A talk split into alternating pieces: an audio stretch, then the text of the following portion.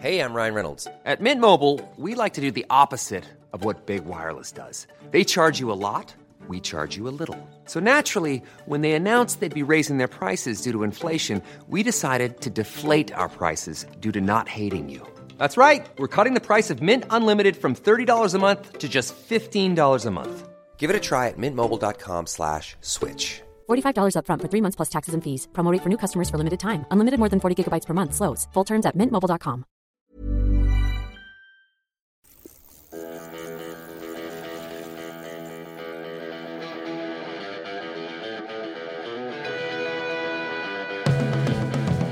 Welcome to the Bradley Wiggins Show by Eurosport, sponsored by Zwift, where fun is fast. I'm Graham Willgoss. Brad, it's a special edition of the pod uh, for a special stage of the race. Stage 11, Strade Bianche, Stage 11, Montalcino.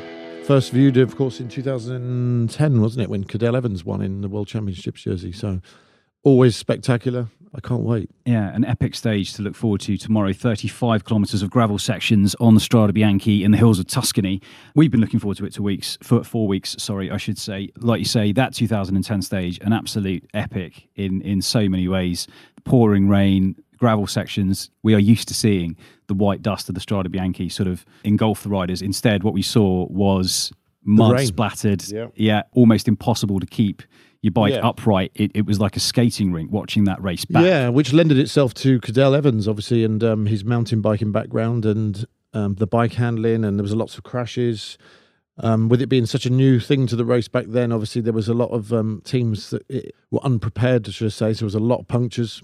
So yeah, I think as it's become synonymous with the Giro now, and we've had quite a few stages, and of course we've had quite a few Strade Bianche since then. So lots of riders are way more prepared for it. Lots of teams are way more prepared for it, and bring the right material and setup. And um, so I still think it's going to be very spectacular. Cadel won that stage in, in 2010. You finished four minutes 30 seconds behind. Um, you said on the, the pod earlier this week you had a, a hunger knock, a real. I had a puncture and then a hunger flat, and um, I lost a lot of that time in the last couple of kilometres. It just shows you the severity. What was it like catching up with Cadel about the race today? You know, it was really nice actually. Cadel's a lovely guy, and um, we very rarely used to speak that much actually in the peloton. We used to just have the odd brief chat. Because he was a real rival of yours, wasn't he? And so, so I think your relationship. He was in 2011. He was obviously tour winner.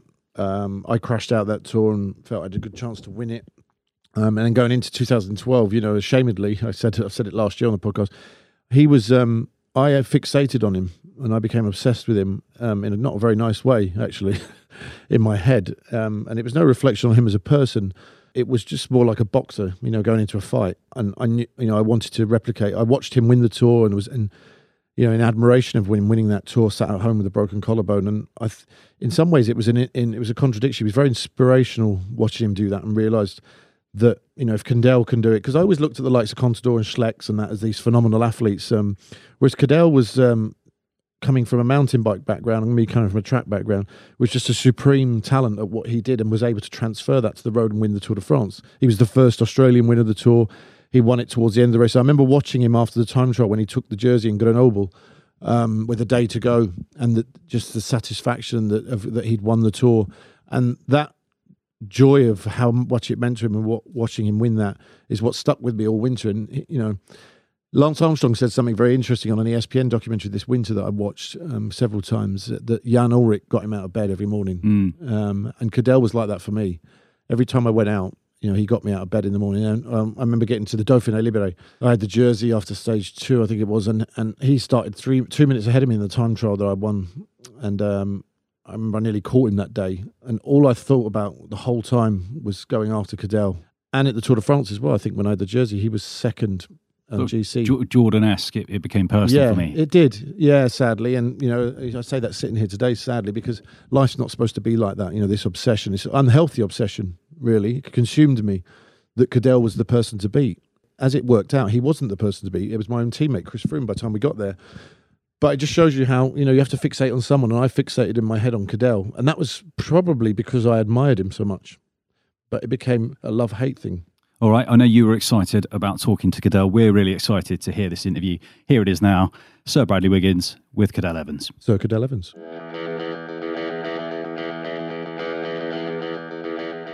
Thank you for joining me, Cadel. You're a star. How are you going? I was going to talk to you a bit this year. Obviously, the Giro d'Italia. Have you been keeping up with it? Have you been watching it? Oh, a little bit. Um, you know, I follow the, the racing from afar. It's um, and the Giro always. Um, oh, some interesting names coming out, and um, I'm I'm actually probably going to go and visit a stage or two now that they've opened up the the borders and we can go and visit. Yeah, of course. This year the big talk is uh, stage eleven and uh, the gravel stage. Um, we both raced on a similar stage in 2010 you know, amazingly, 11 years ago now, wasn't it? Stage seven to Montalcino, which you won the world champs jersey. What, uh, what are your memories of that day? Um, I remember it was wet. Yeah, it was as we all wet. remember. No, um, no. Most of all, it was one of my um, personal, uh, on a personal level, favourite victories of my career because it was such a dramatic day and a dramatic stage. But um, it was a stage that I'd um, really uh, focused on and prepared quite well for, and done a lot of work behind the scenes.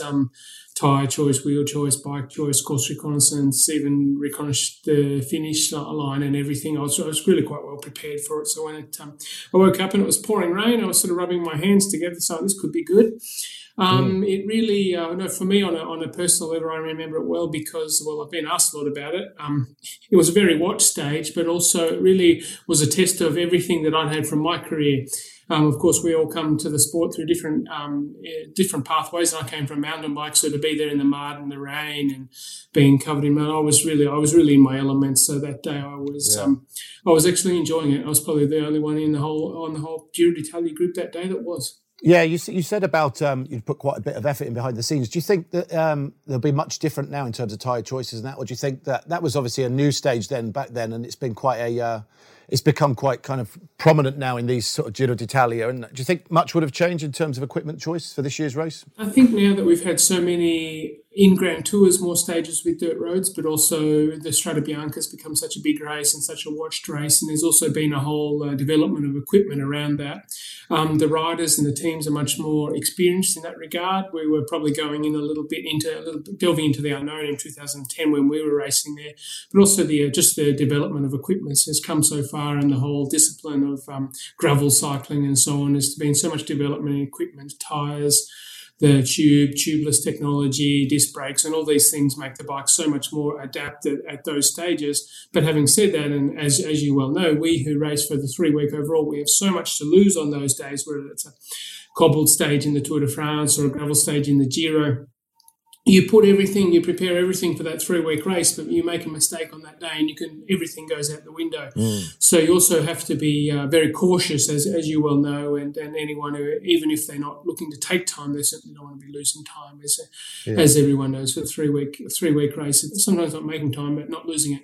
Yeah, amazingly, next year I think it's, it's 20 years next year since you held the pink jersey for the first time with Mapei in 2002. What are your memories going back to that day? It was funny. I um, I went and hooked it. I- I've got it framed on the wall. It's one of my few jerseys I've got hang up on the wall. Actually, um, I won't hang it up in the background here. It's um oh, it's become I suppose Mapei team and everything's become such a um, bit of a bit of a legend in cycling now. But uh, of course, for me, I was a neo professional in my first Grand Tour. Yeah. Yeah, tw- 20 years next year. Thanks for reminding me. Um, That's all right. But, um, but uh, I, um, I went into that race as a bit of a the secret uh, the secret hope for Mapei. I was alongside uh, Stefano Garzelli, who's probably working Yeah, in course. the studio uh, Yeah. close close to close to you are, and um, and that was it. just that just being in the Giro that year with with Garza was already a bit of a drama in itself. Other than the fact that the Giro is always a drama, but going there as a near professional with the as a team it was in Italy, and uh, your team leader who was in the pink jersey is no longer in the race, and you're sitting third, second on GC, Mm. and then you ride. I rode into the pink jersey on the uh, second last day in the mountains, I think. Um, Yeah.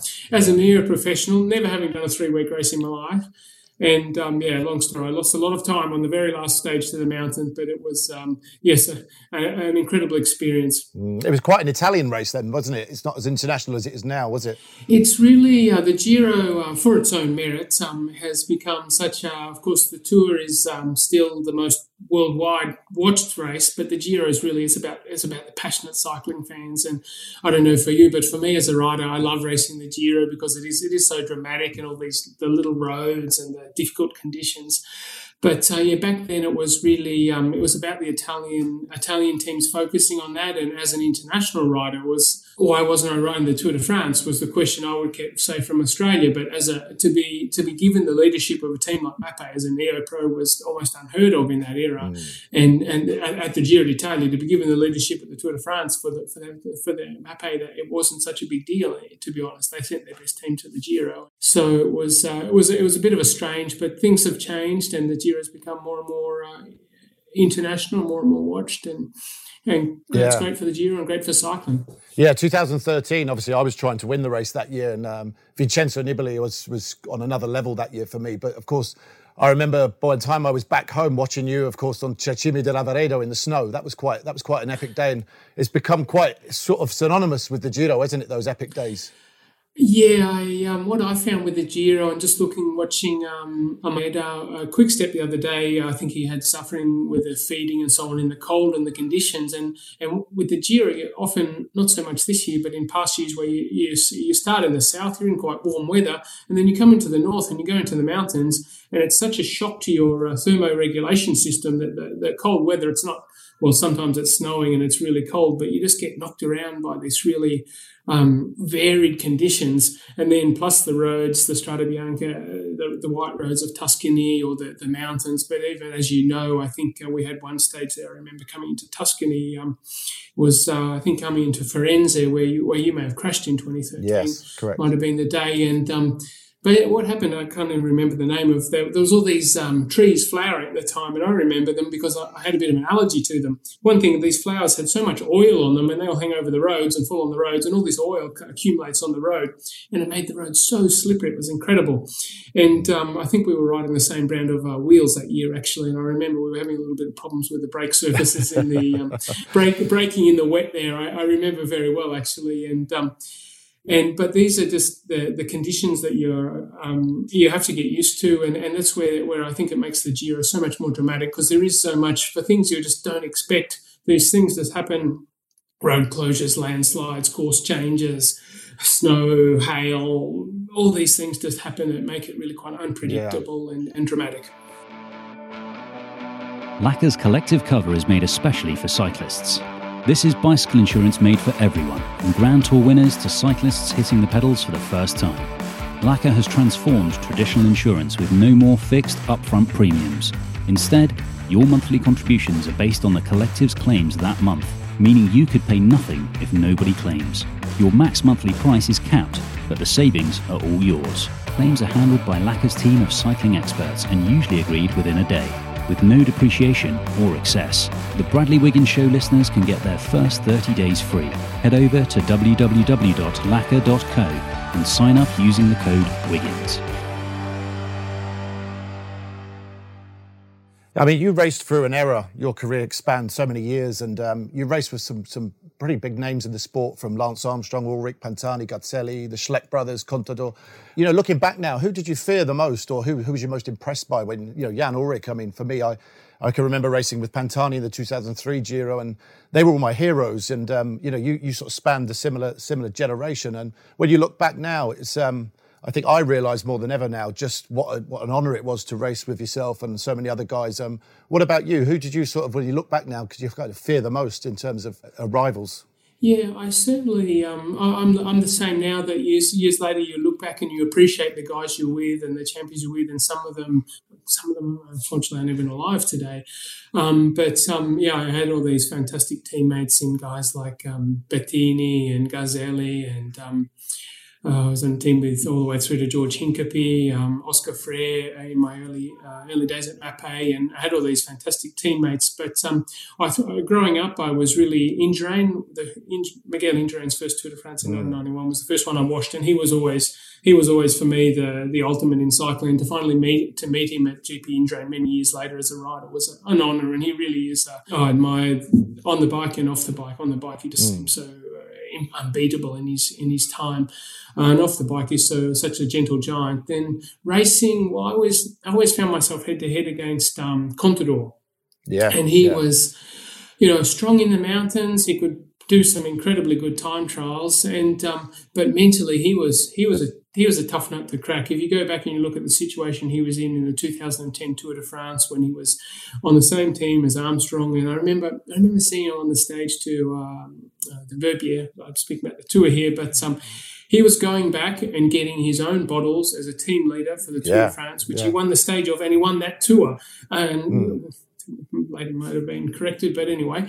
Um, but just to see this, like mentally to deal with this, is just like who who could deal with this? But I think Contador for me was the the hardest one when it was one on one with him. It was like I, I had to have Yeah. every, absolutely everything going just right for me, and Yeah, I mean it's 11 years now since you won the tour. Is it 10 years? Isn't it 10 years? 2011 you won the tour. Yeah, um, that's correct. Yeah. it's, it's time flies, doesn't it? And you think now you see the guys like Jai Hindley and that. I mean, they look back to you, and you were like catalyst for this resurgence in Australian cycling. I mean, of course, you would have looked up to the likes of Phil Anderson and that, but obviously Jai Hindley and these guys now they're they're second in the Giro last year. I mean, what do you make of the current crop of Australians? Um, oh, I hope hope that I was um, so, a bit of an inspiration or a bit of a um, paved paved the way a bit. But I, I see the same way. I see we the country sort of go through eras, and whether it was Holland in the eighties or nineties, and then um, Lance came and really opened the door to the English speaking world, but also to American cycling. And then I hope that uh, I sort of enlightened uh, enlightened the Australian public in cycling and, and, and, and outside of cycling to the beauty of our sport, and like you did with with, with the English English population, the huge following um, that, that that you moved from 2012 particularly uh, onwards was um, the way I see it.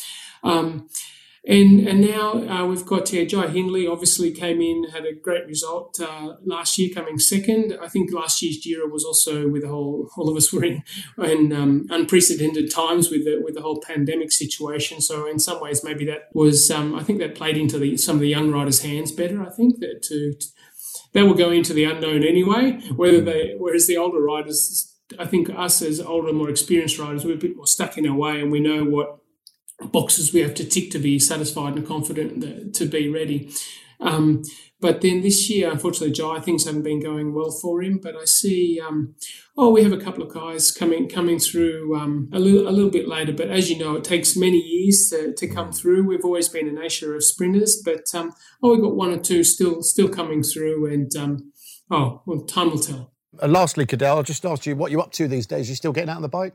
Yes, um, I still still ride, still exercise, and of course, apart from these uh, travel restrictions, and still involved with BMC, the company, and um, being, um, of course, keeping keeping on the bike for that reason. But with no, no no public events going on, that's been very quiet. But I still ride. I was out on my gravel bike yesterday. Um, I'm still based in Switzerland, and um, ride, enjoy sport, enjoy life. Have two young kids, and um, of course, I have my own race when when this world opens up again, the Great Ocean Road Race in January in Australia. Well, Cadel, it's been an absolute honour speaking to you again. Thank you very much for joining us. Brad, thank you very much for having me. Look after yourself. You too. Look after yourself. Thanks very much, mate. See you. Thank you.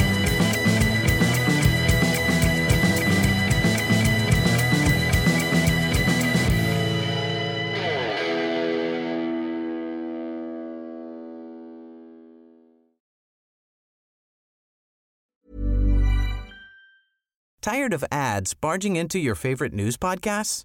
Good news. Ad-free listening is available on Amazon Music for all the music plus top podcasts included with your Prime membership. Stay up to date on everything newsworthy by downloading the Amazon Music app for free or go to amazon.com slash news ad free. That's amazon.com slash news ad free to catch up on the latest episodes without the ads.